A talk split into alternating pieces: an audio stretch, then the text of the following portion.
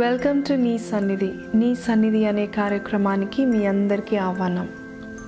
మన దేవుడు సహాయం చేసే దేవుడండి. 46 కీర్తన 1వ వచనంలో ఏముందంటే, ఆపత్కాలములో ఆయన నమ్ముకొనదగిన దేవుడు. Hallelujah. God is a God of very present help in times of trouble. అవునండి, దేవుడు మనకి సహాయం చేసే దేవుడు.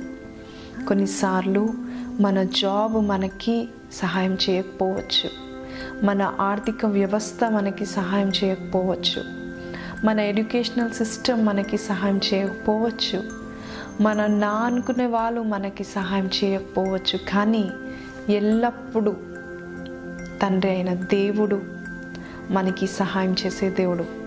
ఒక్క చిన్న మొర మీరు పెట్టినట్లయితే మొరను ఆలకించే దేవుడు అండి యేసయ్య. చూడండి, యెషయా గ్రంథము 41:10, నేను నీతో చెప్పి ఉన్నాను, నీకు తోడై ఉన్నాను, భయపడకుము, నేను నీ దేవుడనై ఉన్నాను, దిగులు పడకుము, నేను నిన్ను బలపరుతును, నీకు సహాయము చేయు వాడను నేనే, నీతి అను నా దక్షిణ హస్తముతో నిన్ను ఆదుకొందును. హల్లెలూయా. దేవుడే స్వయంగా పలుకుచున్నాడండి, నేనే నీకు సహాయం చేస్తానని. ఎంత మంచి దేవుడండి యేసయ్య. నేనే నీకు సహాయం చేస్తాను అంటున్నాడండి. కొన్ని పరిస్థితుల్లో కష్టాలలో ఉన్నప్పుడు ఒంటరితనము చెందుకుంటూ ఉంటాము. ఆ సమయంలో యేసయ్య వచ్చి నేనే నీకు సహాయం చేస్తాను, ఐ యామ్ యువర్ హెల్పర్ అని దేవుడు చెప్తున్నాడండి. మీరు నమ్ముచున్నారా? యేసయ్య నాకు సహాయకుడు, నేను ఆయన నమ్ముకొంచున్నాను, నాకు సహాయం చేస్తాడు దేవుడు. ఆయన సమయంలో ఆయన నా మధ్యకు వచ్చి నా మొరను ఆలకించి నాకు ఉత్తరం ఇస్తాడు అని మీరు నమ్ముచున్నారా? కానీ కొన్నిసార్లు మన జీవితాల్లో మన సొంత జ్ఞానాన్ని, సొంత బుద్ధిని, సొంత శక్తిని నమ్ముకుంటాము. అలాగే కొంతమంది ఇతర మనుషులను నమ్ముకుంటారు. మనుషులని నమ్మినంతగా దేవుని మనం నమ్మము. డాక్టర్స్ మీద ఉన్న నమ్మకము దేవుని మీద ఉండదు. కానీ యేసయ్య పరమ డాక్టర్ అండి. యేసయ్య పరమ జ్ఞాని అండి. He's the source of all wisdom, he's the source of all life. అయితే మనము మాత్రము ఈ జాబ్ వల్ల నా లైఫ్ స్థిరపడుతుందేమో, ఈ మనుషుల వల్ల ఇతన్ని పెళ్లి చేసుకుంటే నా లైఫ్ సెటిల్ అవుతుందేమో, ఈవిడిని పెళ్లి చేసుకుంటే నా లైఫ్ బాగుపడుతుందేమో అని కొంతమంది జ్యోతిష్యాలు చూస్తారు, కొంతమంది జాబ్ వైపు చూస్తారు, కొంతమంది పెద్ద కొండలాంటి మనుషుల వైపు చూస్తారు. కానీ సహాయం అక్కడి నుంచి రాదండి. సహాయము దేవుని యొద్ద నుంచే వస్తుంది. అందుకే దావీదు జీవితంలో ఇది అర్థమైందండి. కొండలాంటి మామని నమ్ముకున్నాడు.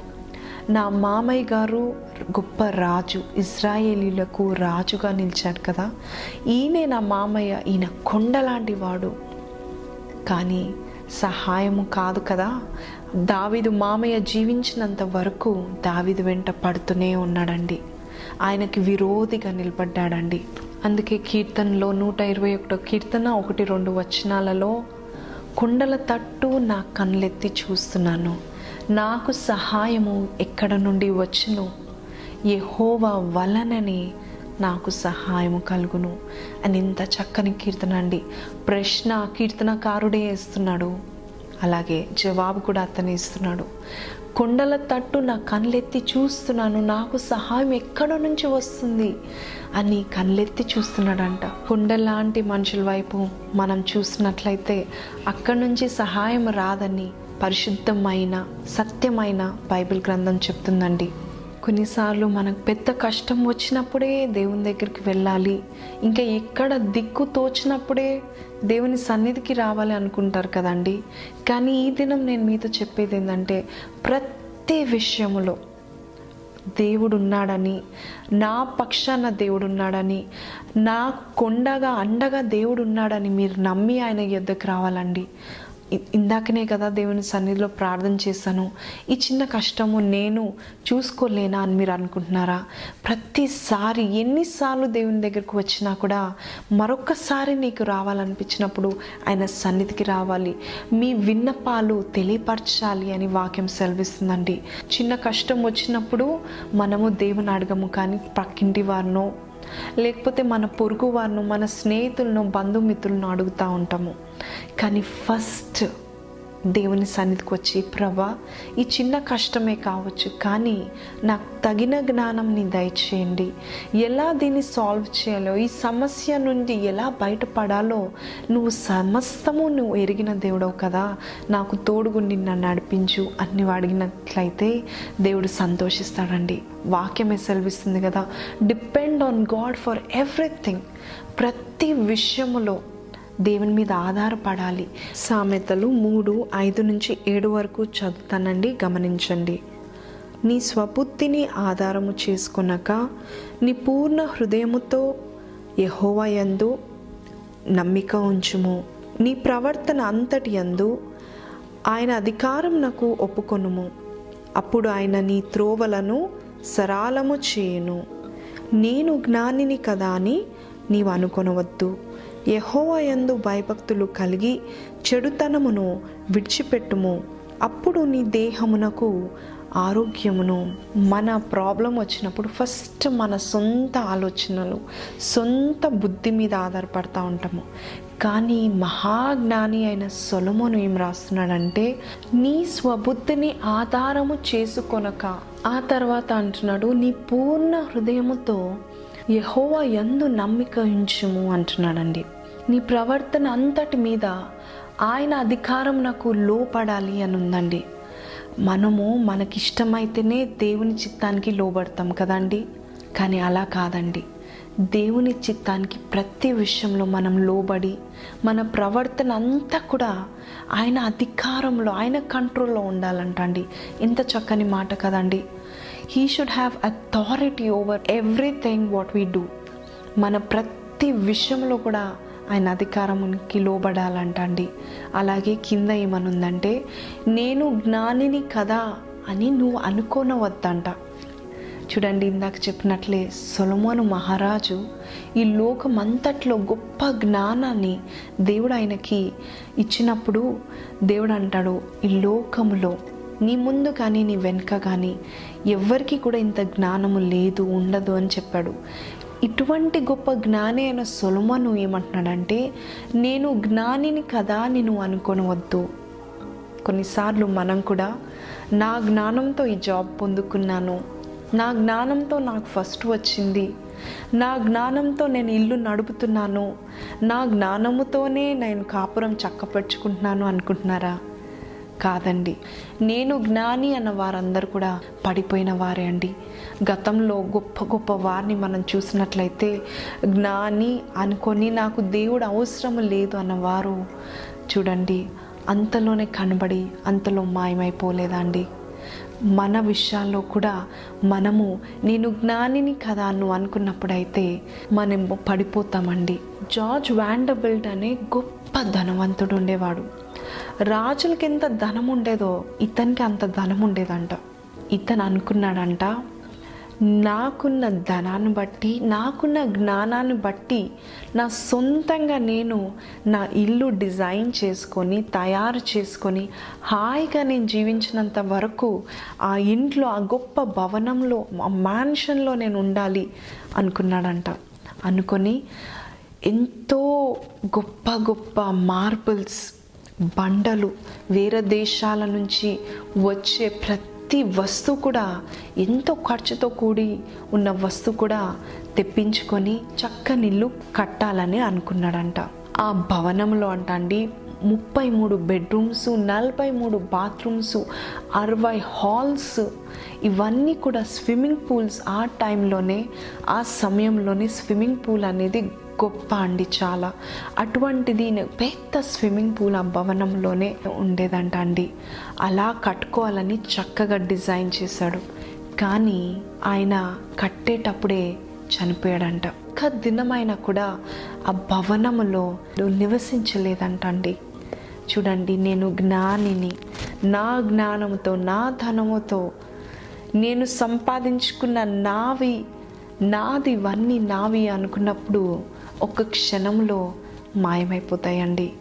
మన జీవితం ఏ పాటిదండి. అందుకే యాకోబు పత్రికలో యాకోబు మనతో హెచ్చరిస్తూ ఉన్నాడు. చదువుదాం ఆ భాగము. యాకోబు పత్రిక 4:14-15 చదువుకుందామండి. రేపేమి సంభవించినో మీకు తెలియదు, మీ జీవం ఏ పాటిది? మీరు కొంతసేపు కనబడి అంతలో మాయమైపోవు ఆవిరి వంటి వారే. కనుక ప్రభు చిత్తమైతే మనం బ్రతికియుండి ఇది అది చేతుమని చెప్పుకున్న వాళ్ళను. హల్లెలూయా. ఎంత చక్కని భాగము యాకోబు మనతో మాట్లాడుతున్నాడండి ఈ దినము. మనము మన జీవితాల పట్ల అనేకమైన ప్లాన్స్, మనము మన భవిష్యత్తు విషయమై అనేకమైన ప్లాన్స్, అనేకమైన ప్రణాళికలు వేస్తూ ఉంటాము. నేను ఈ సబ్జెక్ట్ తీసుకుంటే బాగుంటుంది, నేను ఈ సంవత్సరం పెళ్లి చేసుకుంటే బాగుంటుంది, ఇలాంటి ఇల్లు ఉంటే బాగుంటుంది, నా బిడ్డలు ఇలాంటి కాలేజెస్లో ఉండాలి, ఇలాంటి స్కూల్స్లో చదువుకోవాలి అని చక్కగా మనం ప్లాన్స్ వేసుకుంటూ ఉంటాము కదండి. ప్లాన్స్ వేసుకుంటే తప్పేంటి అని అంటున్నారా మీరు?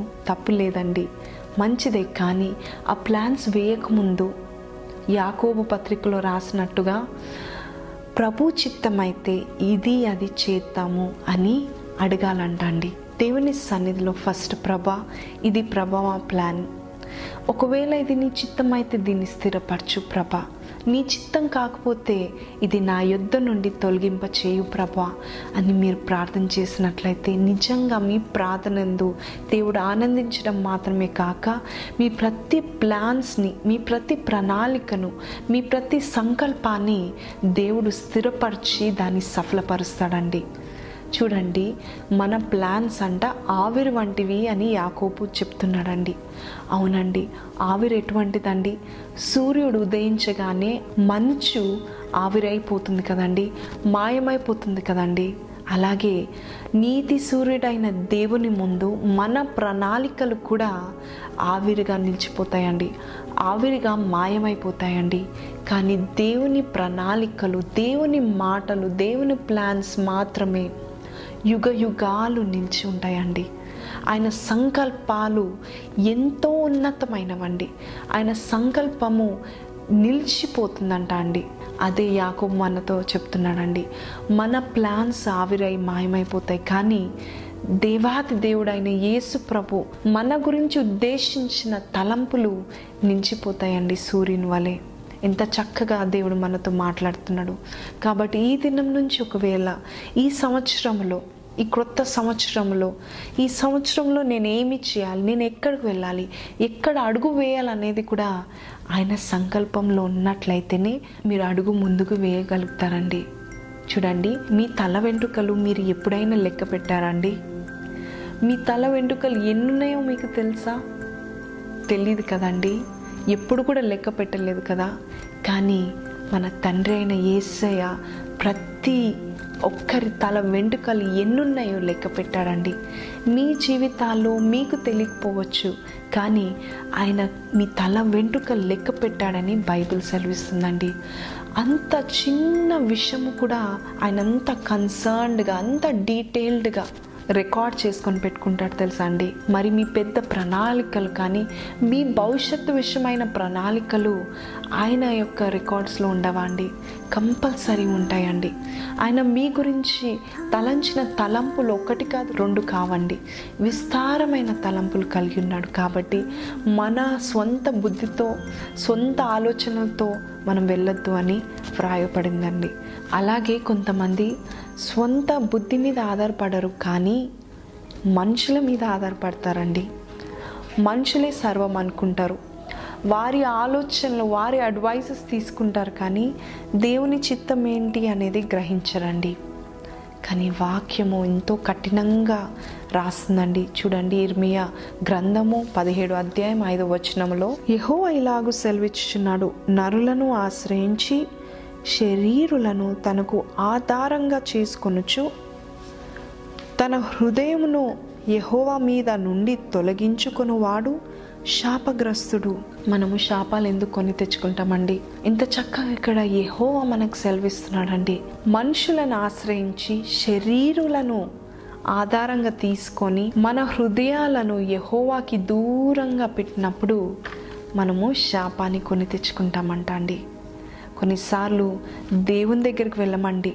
చిన్న కష్టం వచ్చినా పెద్దది కష్టం వచ్చినా ఫస్ట్ ఫోన్లోనో లేకపోతే పక్కింటి వారినో మనుషులనో పెద్దవారినో గొప్పవారినో అధికారులనో లేకపోతే ఉన్నతమైన వారినో లాయర్స్నో జడ్జెస్నో వారి సలహాల కొరకు ఎదురు చూస్తూ ఉంటాం కదండి.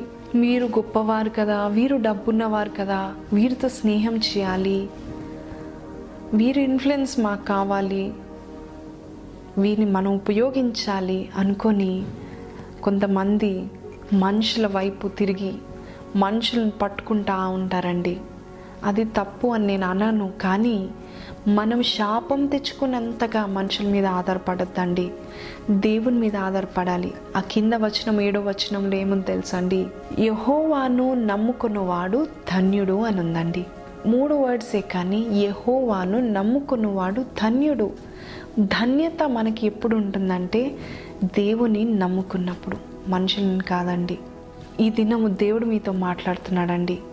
ఏమని చెప్తున్నాడంటే కొంతమంది స్వబుద్ధిని ఆధారం చేసుకుంటారు, సొంత జ్ఞానాన్ని ఆధారం చేసుకుంటారు, కొంతమంది మనుషులను ఆధారం చేసుకుంటారు, డబ్బును ఆధారం చేసుకుంటారు, దేవుని పక్క పెడతారు. కానీ దేవుడే సహాయకుడు అని తెలియదండి. సామెతలో 16:3 ఏముందంటే, నీ పనుల భారము యెహోవా మీద నుంచుము, అప్పుడు నీ దేశములు సఫలమగును. అవునండి, మనుషుల మీ వెంబడి తిరుగుతున్నారా? ఇతరుల మీద మీ భారం వేస్తున్నారా? లేకపోతే మీ స్వంత భారం మీరే మోసుకుంటూ అలసిపోయి మోసుకుంటూ వెళ్తూ ఉన్నారా? ఇక్కడ చక్కగా యేసయ్య మనకి ఒక అడ్వైస్గా ఇస్తున్నాడండి. ఒక చక్కని తేలికపరిచే ఒక వాగ్దానాన్ని ఇక్కడ ఇస్తున్నాడు. ఏంటంటే మీ పనుల భారము ఏమిటండి? మీ పనుల భారము ఎవరి మీద మోపాలి? యెహోవా మీద మోపము, అప్పుడు ఆయన మీ పనులన్నీ సఫలపరుస్తాడు. హల్లెలూయా. మీ మార్గము సరళంగా ఉండాలంటే మీరు ఎక్కడ ఉన్నా, ఏ పరిస్థితిలో ఉన్నా, ఎటువంటి క్లిష్టమైన పరిస్థితిలో కష్టమైన పరిస్థితిలో ఉన్నా, ఎటువంటి జాబ్లో ఉన్నా, హై ప్రొఫైల్లో ఉన్నా, యెహోవాయే మీకు సహాయకుడని మీ ముందు నిలబడి నేను చెప్తున్నానండి. యేసయ్య మన సహాయకుడు. యేసయ్యని నమ్ముకుందాము. ప్రతి విషయంలో దేవా నువ్వే నాకు సహాయం చేసే దేవుడవు. చూడండి, యేసయ్య చక్కగా చెప్తున్నాడు, ఆకాశ పక్షులను చూడడి, అవి విత్తవు, అవి కోయవు, అయినా వాటికి నేను సహాయం చేయట్లేదా? ప్రతి దినము అవి వచ్చి మీకు చెప్తున్నాయా నాకు ఆకలి అవుతుంది, నాకు అన్నం పెట్టండి? లేదండి. సృష్టికర్త అయిన దేవుడు తన సృష్టి మీద ఉన్న ప్రేమను, అలాగే మన మీద, ఆయన పోలికలో ఉన్న మన మీద ఆయన ప్రేమను కనపరిచి, మీరు నా మీద ఆధారపడండి, నేను మీకు సహాయం చేస్తా అని పిలుస్తున్నాడండి.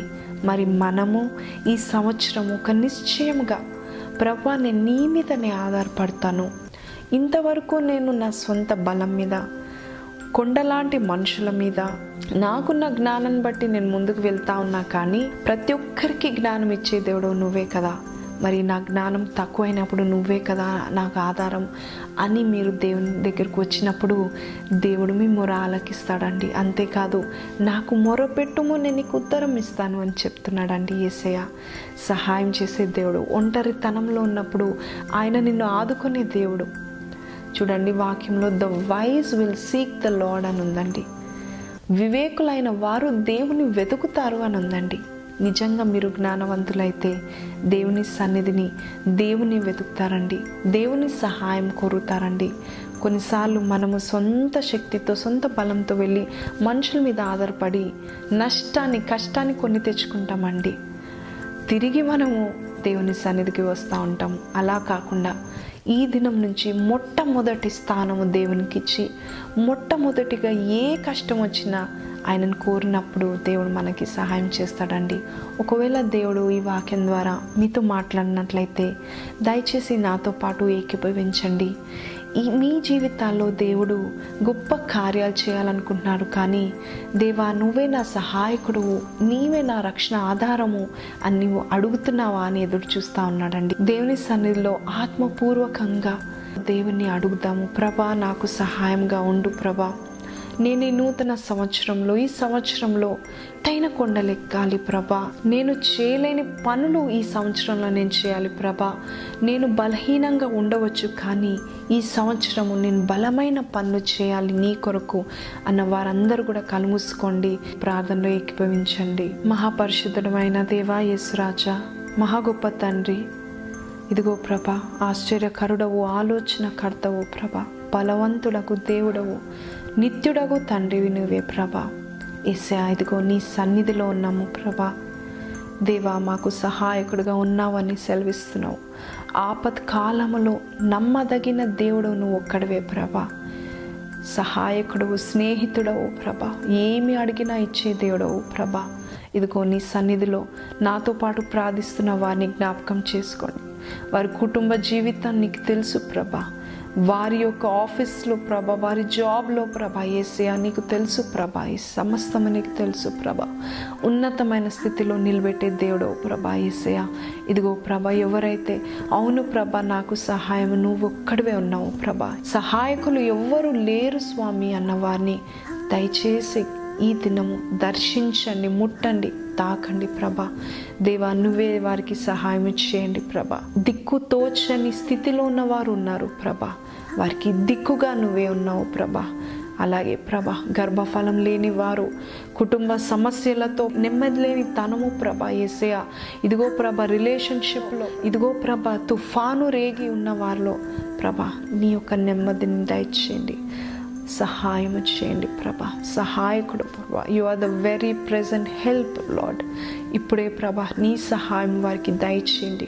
మేము ప్రార్థన చేయించుండగా ప్రభా, మా ప్రతి ప్రార్థన మనవి వింటున్నావు, నీకు వందనాలు ప్రభా. యేసయ్యా, నువ్వు సహాయం చేయండి ప్రభా. యేసయ్యా, ఎవరు ఏ స్థితిలో ఉన్నారో ప్రభా నీకు తెలుసు ప్రభా. యేసయ్యా, నీ జ్ఞానాత్మను వారికి దయచేయండి. చదువుకున్న పిల్లల్లో ప్రభా, అలాగే యవనస్సులైన వారిని, అలాగే వృద్ధులైన వారిని ప్రభా. యేసయ్యా, కుటుంబాన్ని భారము మోపుతున్న వారిని జ్ఞాపకం చేసుకోండి. ఆర్థిక ఇబ్బందుల్లో ప్రభా, ఎటు తోచని స్థితిలో ఉన్న వారికి సహాయం దయచేయండి. ఈ భూమి నీది, ధన ఘనతలు నీ వశము ప్రభా. యేసయ్యా, వెండి బంగారము నీ వశంలో ఉన్నాయి ప్రభా. నువ్వు నీకు ఇష్టమైన వారికి నువ్వు ఇస్తావు, నీకు వందనాలు చెల్లిస్తున్నాను ప్రభా. దేవాది దేవా, నీ సంకల్పము ఎప్పుడు ఉన్నతమైన సంకల్పాలు ప్రభా, నీ ప్రణాళికలో మేము ఉండేలాగా చేయండి ప్రభా. అలాగే ప్రభా, ఈ సంవత్సరంలో అడుగుపెట్టిన ప్రతి ఒక్కరిని జ్ఞాపకం చేసుకోండి.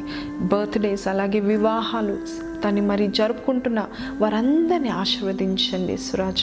నీ సహాయం నీ తోడు వారికి దయచేస్తారని నమ్ముచు మరొక్కసారి ప్రతి ఒక్కరిని నీ హస్తానికి అప్పచెప్పుతూ నజరేడనే స్పర్శనామలను అడిగి వేడుకొంచున్నాము తండ్రి, ఆమెన్.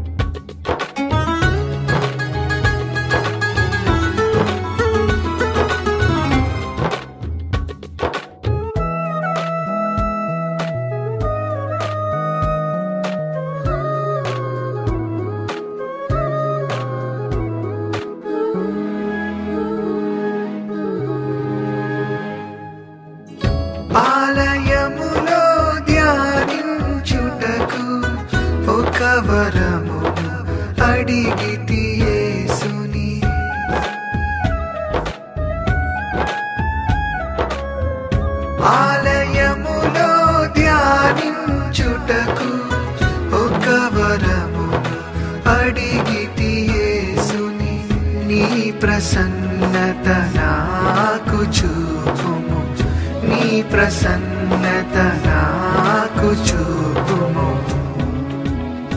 నీ సన్నిధియే నా ఆశ్రయం దేవా, నీ వాక్యమే తోడుగా అనుదినం ప్రభువా.